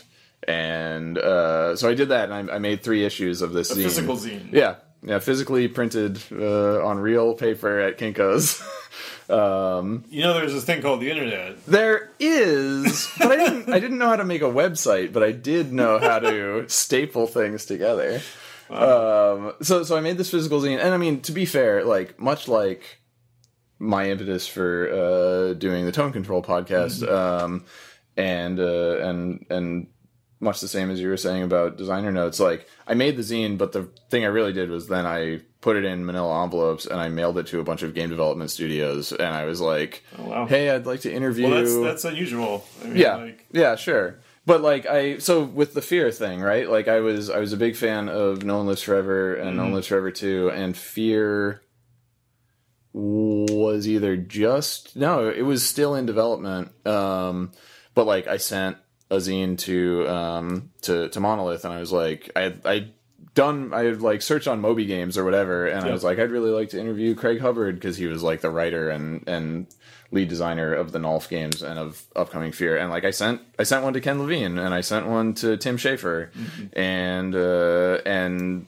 I sent one to the studio that made Hitman because I'm a huge fan of the Hitman series. you've sent you've since met most of these people, right? Many do of they, them, yeah. They remember. Um, Tim Schafer remembered because there was this one of the issues that I sent had like a fold out poster kind of thing in the middle of it, and um, it was while they were still working on Psychonauts, and he remembered that they had taken that out and like pinned it up on like their pinboard in the kitchen or whatever. So like he remembered that. Levine did not remember. um, but uh, so you know, um, I did three issues of that zine, and I didn't want to keep printing Yeah. this. Sh- I don't know what. Like I, I wasn't like I was losing money on it. Like whatever. But I wanted to keep writing stuff. So, but it was kind of like I said, it was kind of before you were just like, oh yeah, get a WordPress site Start a and make a blog. blog. Um, and so around that time, I found Idle Thumbs when they were a text site. Uh-huh. And I started. I, I, I, I sent them the text of my Doom Three review from my zine, and uh, and I was like, "Could you guys use another writer? Your Uh-huh. site seems cool." Um, and uh, How did you find them? they were linked on the sidebar of Double Fine's homepage Wow. because they were dorks and they were big fans of Tim Schafer's stuff and they had basically like bothered Tim enough so that he had Chris Remo come and be like a playtester for Psychonauts in like 2004 or whatever. Jeez. Um, and so at the same time, they were making Idle Thumbs, and Wow. Tim knew about it, so he put a link to it on the sidebar of is so doublefine.com. entwined going I know. so far back. Yeah.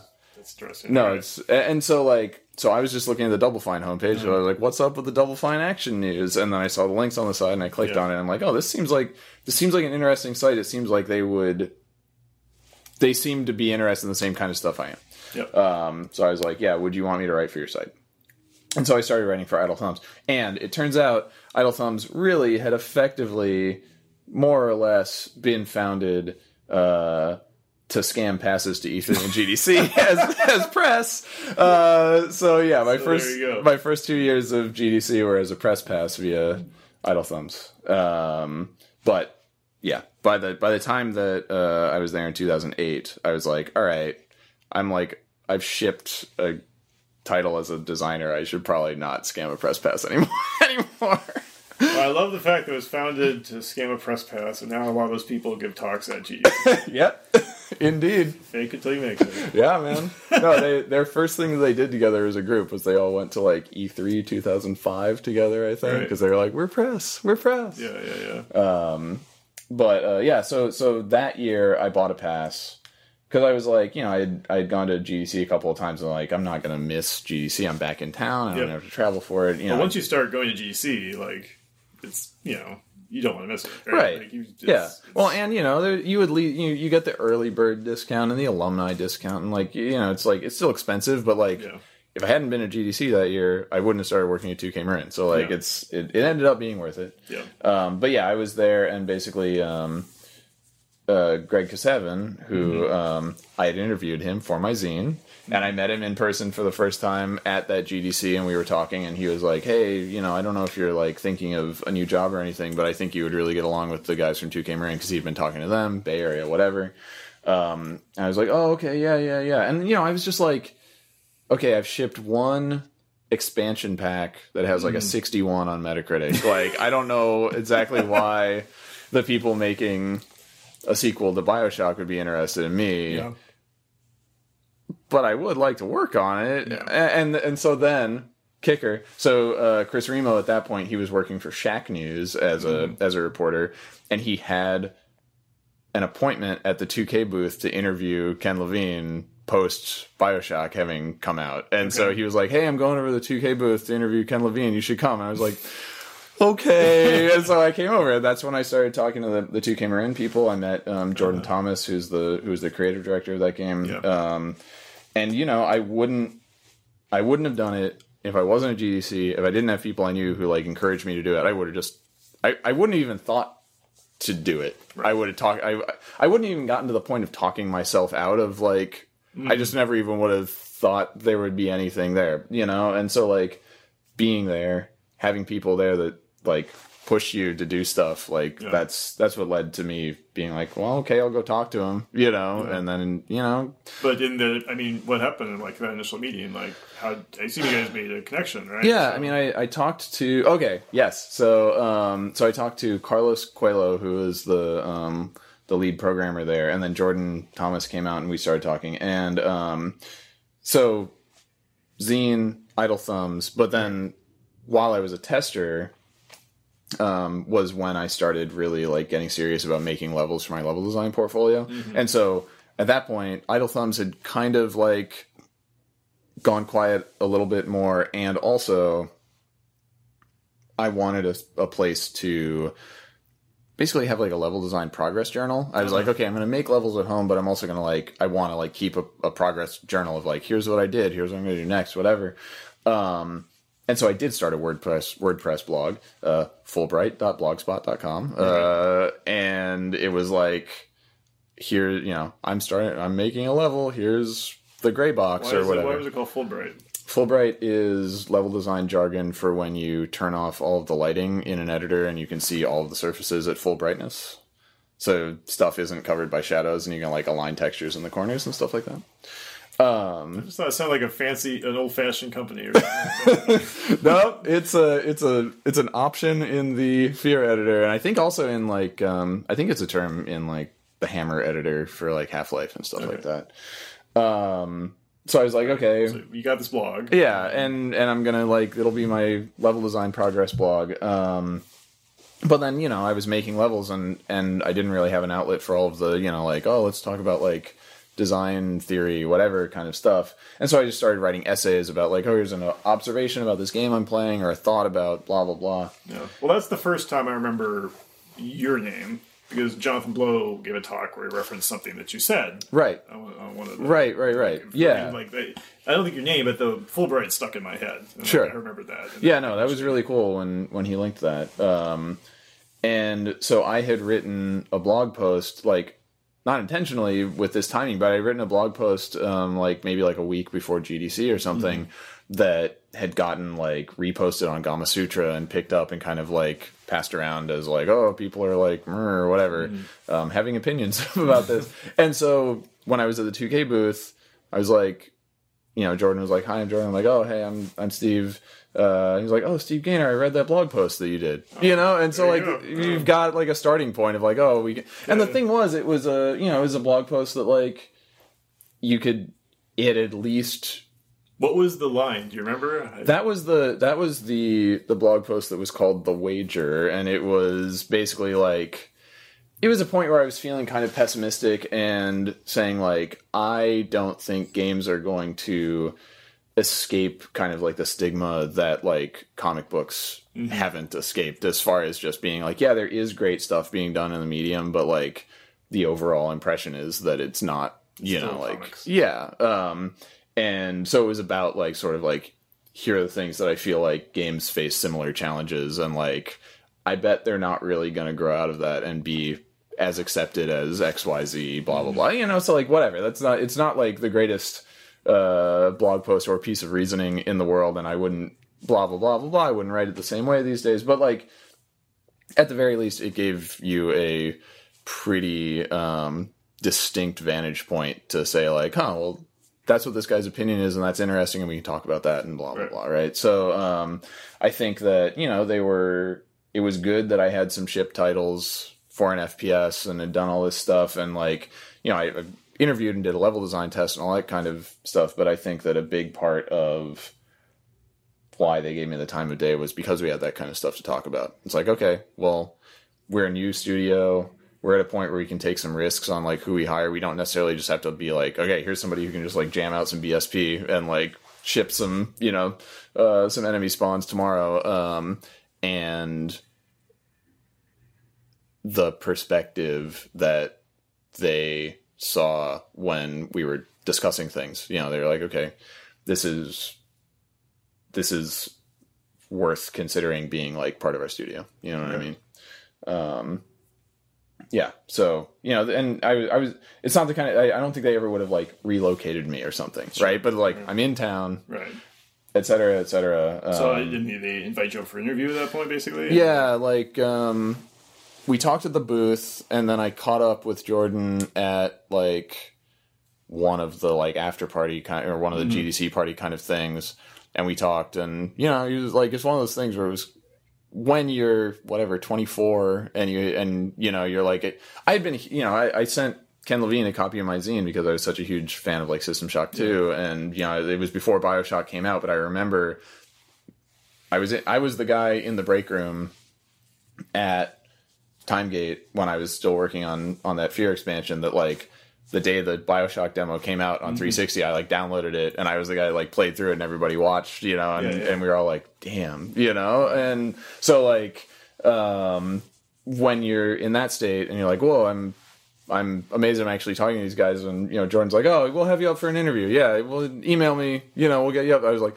really? you know, um, I will interview you. I will email yeah, you. exactly. um, but you know, so like when, so yeah, that, but they they followed through and they we did a phone interview where we talked for a long time about you know what my favorite FPS levels were and why and blah blah blah blah, and then yeah, came in and and did the on site and uh, So we're, yeah, it worked out, worked out. Were the shock games some of your favorite games? Just just straight up. Yeah, System Shock 2 definitely. BioShock by that point because it it had come out certainly. Um, I really liked SWAT 4, which was an irrational game. I love SWAT Four. Yeah. that's a fun game. Yeah, no, I thought it was fantastic. Um, and and so you know that was between System Shock 2 and and BioShock uh, at Irrational and like Freedom Force. I, I, I was I was a big fan of all their stuff.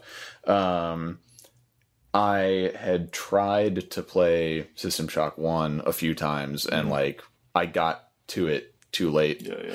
I ended up it it it I bounced off it enough times, but actually the first time I played through I didn't actually finish it. But I did get to like deck eight and almost finish it. Uh System Shock one was when I was working on Minerva's Den because like Minerva's Den was very much like uh an intentional throwback to System Shock 2 and I was like I also want to play like Shock 1 and get the basis. So like I eventually got my head around it. What but did you? So what did you like about System Shock Two so much?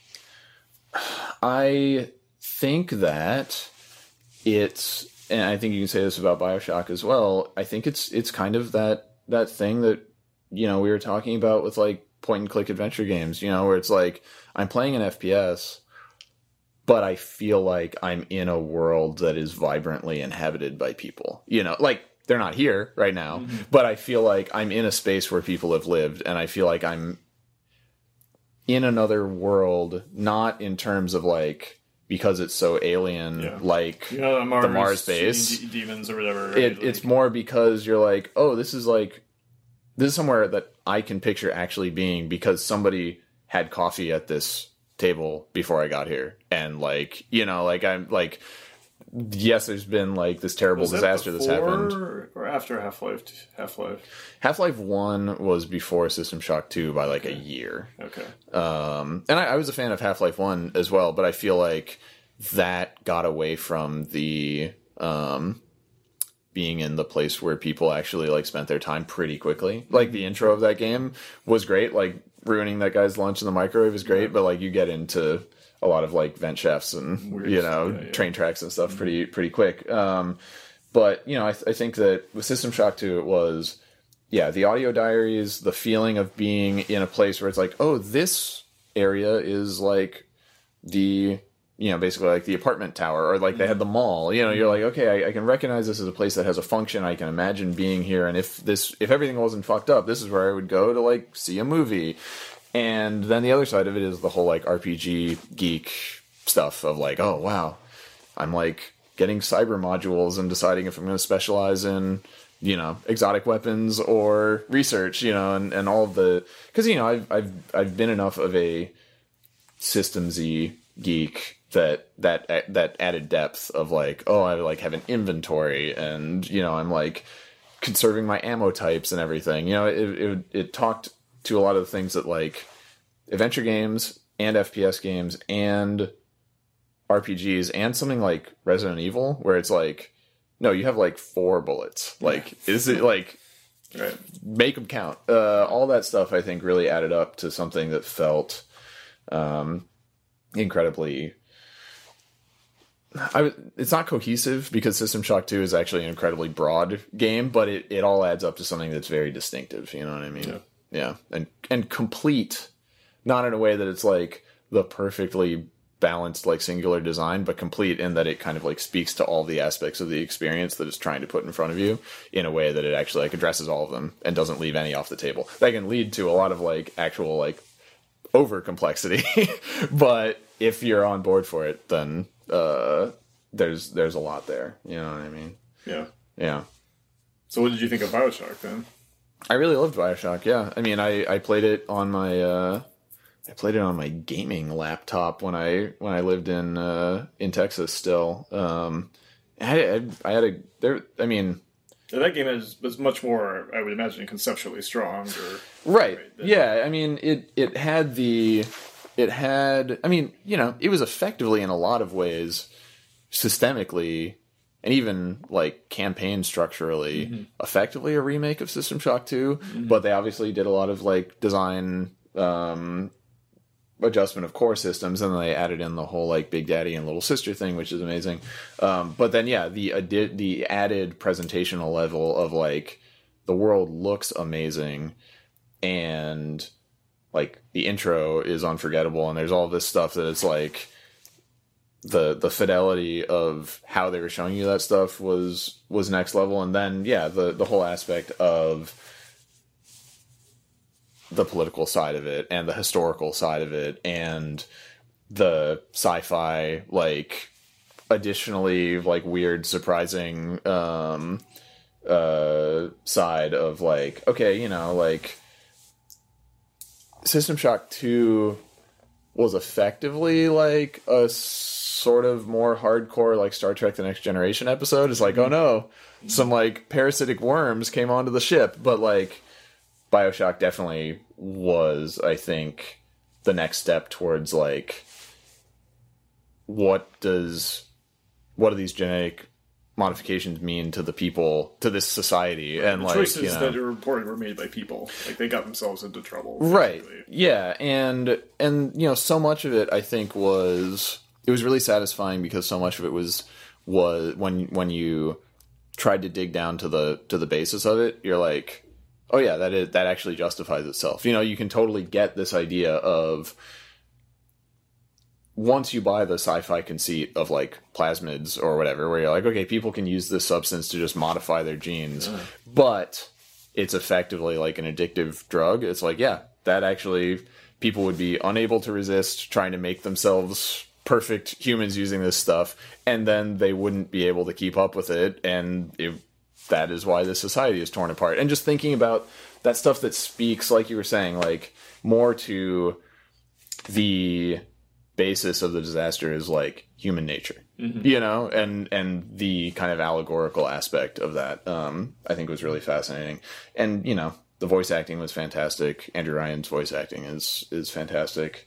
Um so I, you know i i So you were you were excited. To I was a I was a big fan, and yeah, I uh, I was I was excited to work on the sequel, and I was Had the project what what state was the project in at that point. You were hired to be a level designer, basically. Yeah, and... I was hired to be a level designer, and um, I was hired myself and Tynan Wales, who is now a level designer at Fullbright. We were mm-hmm. the first two level designers hired um, outside of the seed crew that had come from Irrational, and mm-hmm. then our programmer at Fullbright now, Leon. He and I started on the same day at 2K. to get her in. So there's a lot of uh, yep. there's a lot of early early project uh, people that that I'm now still working with. Um, but uh, I yeah I was like the 16th employee of the studio, and um, I ended up being tasked with like being the level designer that built the first like like alpha level like for like internal presentation to the publisher or whatever. So like when I came on, it was there was like there were pitches for all the levels, but I don't think any of them were built. Like I think that JP LeBreton, who was the lead level designer, had he had done like some level kind of like design documents and flow documents and i think mm-hmm. had maybe i think there was some gray block stuff but it was like early test kind of stuff. Like i remember the first stuff that i did was basically just for getting acclim- acclimated. They were like okay build like a room that connects to another to a hallway to another room that has like functional doors and then like follow these docs to like get a big daddy and little sister patrol set up so that like a big daddy will like go to a vent and get a little sister out and patrol around and then put us so it was like it was like okay just like get the very core units of what this game is into a level and then start thinking about like what actual levels are we making. But um, yeah, it was it was very early. You know, there was kind of like an overall story pitch and like a, a the arc of the game was was written down, but that stuff changed a lot over the course of development, et cetera, et cetera. So, yeah. All right. Well, tell me the story about Bioshock Two then, or your your Yeah. experience with it. Like, Um, yeah, I mean, I, I started there in, yeah, mm, God, could I have started in March? That can't be right. It could be right. that would have been basically right away. Yeah, I mean, that would have been right after. I mean, I'm.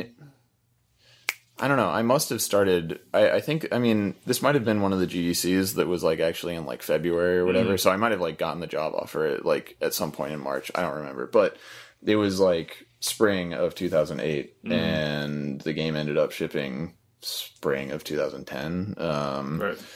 so yeah, no, I mean we we had you know there was some stuff that was just going to be true that it was like you play as a big daddy. Uh-huh. They had the big sister thing as a thing already. Um, they knew that it was like Rapture ten years later or whatever. Mm-hmm. But yeah, I mean it was one of those things where like Did you guys have a lot of apprehension about because like, it seems like there was a lot of people who were like, it felt like Bioshock should have been just a one off, right? Like, I mean, I how do I put this? Like as a fan, I I felt that I felt that apprehension about mm-hmm. like is this project really necessary? but as as a fan given an opportunity Sure. to try to do a good job, I was like, well, you know, if it's happening, let's try and make something cool. You know what I Right, yeah, mean? Um, and and you know, I, I think that when you start as a fan, it's easy to be conflicted and be like, like, if I was purely a fan, I might feel one way about it. But as someone who's also working on the thing, it's it's it, it was certainly interesting. Um, but you know, I think one of the things about that project was, you know, I, I think that it certainly has good and good and bad things about the final product, but the fact that they were building a team and a game and a sequel to such an iconic game, no less, all at the same time, and actually got it done in the amount of time they did to to to the level of quality that ended up being, I think is like I don't know, yeah, they they started from eight people and got up to eighty and and shipped the damn thing and I think that a lot of what's there on screen, you know, is an artifact of like it's a group of people that were figuring out how to make this game and how to work together and what it was going to be like all at the same time. Um, so it was a really fascinating development process to go through. Um, do you remember like what some of the major changes were, or did things? there was going to be underwater combat for a while. Mm-hmm. It ended up just being underwater, minus the combat, uh, because you know pretty quick. Not that not as quickly as you might have hoped, but pretty quickly you learn like if you make underwater combat, either it's a totally different game, Sure, or you're like just like doubling. it's, you're just, like it's the same game, but you're underwater. Right. Well, it's it's either the same, it's totally different, or it's kind of the same, but now there's like an underwater version of every plasmid. So now it's just like, okay, now we got twice as many. Like it was, it was not the kind of. It was there was a lot of work done with it, and there was some cool stuff that was done with it, but it was prototypey, and it was like, you know, once stuff got into really like, okay, this needs, just needs to be production. It's like the first thing that got. It was like, it's like okay, well, if we don't have combat underwater, that's way less work. It's like, okay, well then, because I mean, at the end of the day, it you know, the the the aesthetic payoff I think is like just being out in the ocean even just for little bits. So, you mm-hmm. know, I think it, it was a good thing to say like, okay, actually you should just go out into the water every once in a while and like have that aesthetic experience and then get back to the game. Well, so let me ask, what like what were your what were the team's high level goals for like justifying the sequel? Like, did you guys think of that? I mean, I don't have, like, I don't I so I was not I was certainly not on the level that was part of those discussions. I think that I mean, I don't justifying the sequel maybe is like overdoing it. I mean, just like what were what were like the guiding principles? Like, what were you guys trying Hmm. to accomplish with the game? Um, I mean, I think that you know, like,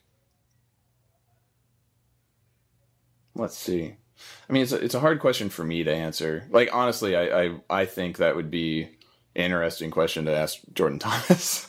um, have you- and by the way, you should consider talking to him if you hadn't, because I'm having dinner with him on Friday. awesome. Okay, uh, p- pitch him on on getting on mic because yeah, their game, their indie game, The Magic mm-hmm. Circle, has come out, and he worked at Ion Storm Austin. Like so, like I will leave that to him or Alyssa or Zak. I think from my perspective, I just like I was just making levels, right? And so like I mean, obviously I was part of discussions of like Yeah. I some mean, some your- designy stuff, but like from my perspective, I was like, I just want to do a good enough job that I feel like we're doing justice to the level of quality that I would expect out of this thing. You know what I mean? Because it's Mm-hmm. like I was a fan. If I was going to play this game, I would just I would I would just want more Bioshock and good. You know what I mean? And so like I think that it was one of those things where it's like from my perspective it was like I have a lot to learn. I need to figure out how to make a good Bioshock level and then try to apply that in a way that is surprising and isn't just like, oh, I played that before. You So what I was mean? the process of going from where you started to making levels that you were happy with and like you felt like the game better? Well, so honestly, so one of the it's it's it's kind of interesting. Um, I think that one of the one of the greatest advantages that I had when I was starting out was, and it, you know, this isn't unique. Like anybody who doesn't have a lot of experience, one of your greatest advantages is just not having internalized what you shouldn't do or what you can't do or whatever. So you're like, this seems cool, I'll try it, you know, and like maybe you end up having to scale it back or something. But um I was my the main level that I was like the owner of was um Pauper's Drop, which is like the fourth level. It's a level where there's a little intro section, and then you come into there's this big atrium that has like a 50s diner like sitting in the middle of it, like mm-hmm. freestanding, and then further on, basically the pitch for it was that it was like structured more like an external, like a surface style city, but just like under the dome of, of Rapturous. And there's this other part where there's basically like another atrium and there's like four buildings that mm-hmm. you like are going between them and stuff. And and the intent was to kind of like you know make it feel like a little, have a little bit of that like feeling of like Hell's Kitchen and Deus Ex or whatever, where you're sort of like, oh, I'm going between individual structures and like I have a dialogue between you know these these spaces, but they're all contiguous.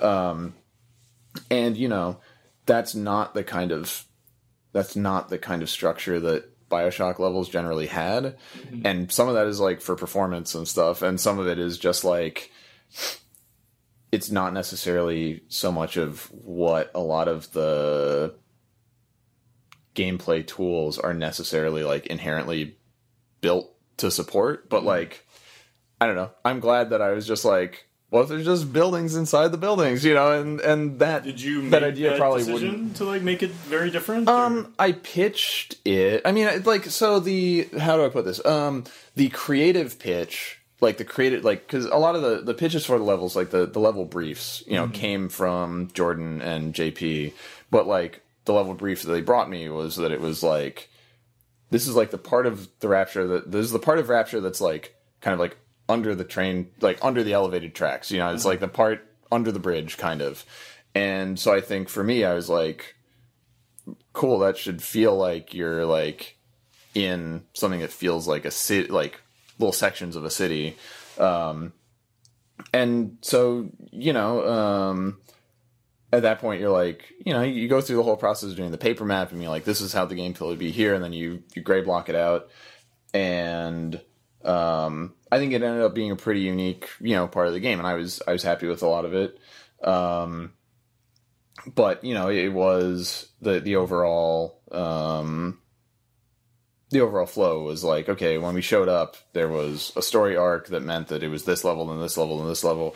And you know you caught one of the levels. It had mechanical intros in it. It had a, a pitch for what like the identity of the the space was supposed to be fictionally and then it was like how do you express that through a layout and through a set of quest objectives and all that kind of stuff right?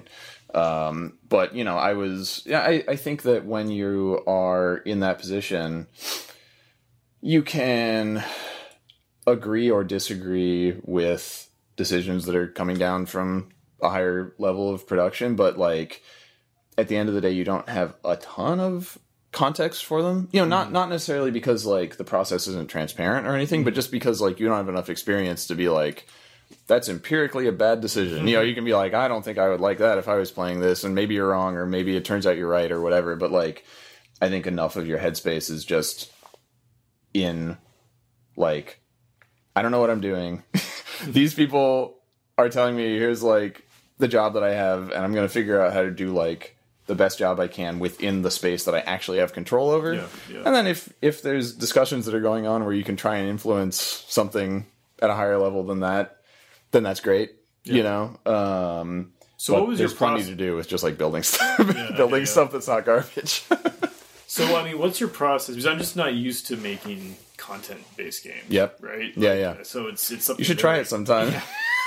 I think I'd be really bad at it. Well- like, I've even like even like in Civ, like occasionally I've thought like, well, I'll make a scenario, and I think I actually would be like really bad at making like a fixed scenario. I don't know. It's just like it's just not the way I. Yeah, yeah, yeah. No, I mean, fair enough. I mean, I I'm not going to pretend like I think I would do a great job at like being a strategy game systems designer. So like, And yeah, so my, I mean, my, my question, I guess, is like, how do you make it good, right? Like, Yeah. especially if, like, because a game of, well, like with Civ, even if like the rules haven't changed all that much, each time you play, it's a little bit different, right? Like, Yeah.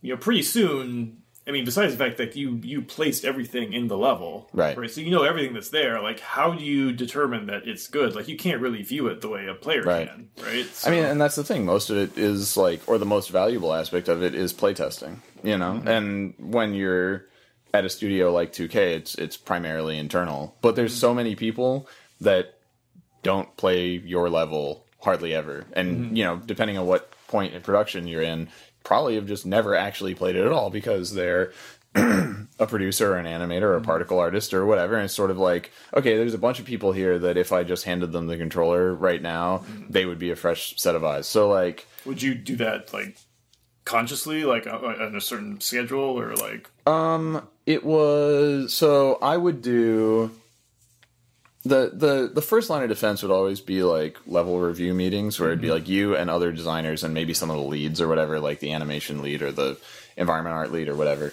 And you know they would sit in and somebody would play it and people would be like what about that? You know this thing that's a problem. That seems like a thing you know whatever and and take down notes and go back and fix it. So like that that kind of like review meeting thing would be your standard source of like notes you know like change this this doesn't seem like it's working whatever. But like And would you be doing that for other people's levels, sort of? It depends. Yeah i mean sometimes it would be like other level designers sit in. Sometimes it would be just leads. It really depended. But um it's still it's very different from just having someone play it at their desk and just watching how they play it. Because when you're in a review meeting there's a lot of like play for 30 seconds you know 10 seconds whatever. Stop be like oh what's going on with that thing? Okay cool and you missed something and then you're like oh no actually you have to go over there. You know it's like it, it's more of like content review than like a holistic like how does someone encounter this? So anyway um so it's very different to say like hey like I remember there were a number of times that Alyssa Finley, our executive producer, I would she would she would be there late and we would be working and she would be in her office and I would go over and just be like, Can you just like would you mind you know, do you have time to to play the level I'm working on?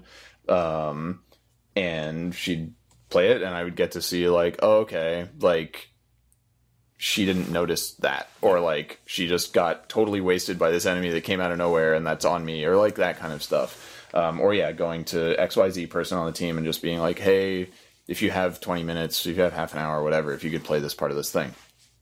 Um, and we also did some team play tests where it'd be like okay everybody take friday and like play through all the game that's there or whatever and you'd get notes from that um, but there's also you know there's also when you get far enough into development that like it's not gray box anymore they would do like like you know focus testing but not like not like uh do you like the big daddy better if he's blue than if he's green you know kind of thing but like just sort of pay some guy 20 bucks and give him free pizza and just have him play through however many levels and like videotape it see and sit on like the other side of the one way glass and all that kind of stuff. Um but yeah because i mean all of those things are just speaking to what you said, which is just like when you built it and when you placed everything and when you know what's going to happen, you're a perfectly good judge of like whether the scripted event that you're setting up looks good or not. But you absolutely have to have other people encounter your stuff for the first time to know whether they're going to look at the right thing or know where to go or blah, blah, blah, blah, yeah. Um, and you know that's a lot of what we did on Gone Home, um, either with people that we know or with like sending builds to other developers and getting their feedback. We've done a few rounds of it with Tacoma, and like those are always the points where immediately people are just like, "Here's the thing that either." You can't see because you're the one making it, or here's that thing that you've had in the back of your head that you haven't been able to conceptualize, mm-hmm. but I'll point it out immediately, and you'll be like, "That, yes, that was the thing that was bothering me," you know. Um, so yeah, you you have to you have to rely on other people to tell you how what you're making is going to be perceived. You know, right? Yeah, for sure.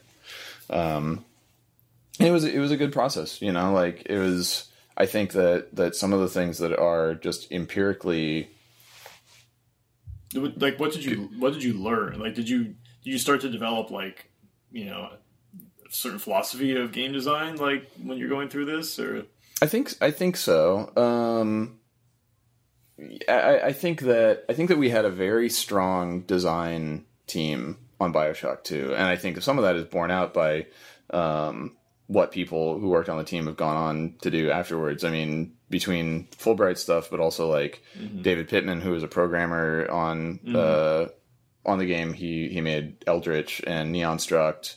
You know, Kent Hudson, who's a designer on the game, he made the novelist, and now he's mm-hmm. working on a new game. Like Jordan and uh, et cetera, et cetera. Like there, has been a lot of uh, you know there are people like I know some of uh, a number of 2K folks ended up working on like the Dishonored series and other stuff. So mm-hmm. like um, I was very fortunate to work with a lot of people who were really talented and knew their stuff, and whether they were very experienced or or uh, this was you know earlier in their career, there was just I, you know, when you're hiring when when it's early 2008 and you're hiring people to make a sequel to Bioshock, I think you get access to a lot of really good people that are very passionate or in it for like Bioshock. Yeah, I want to make that, and like I'm all, I'm capable of doing so.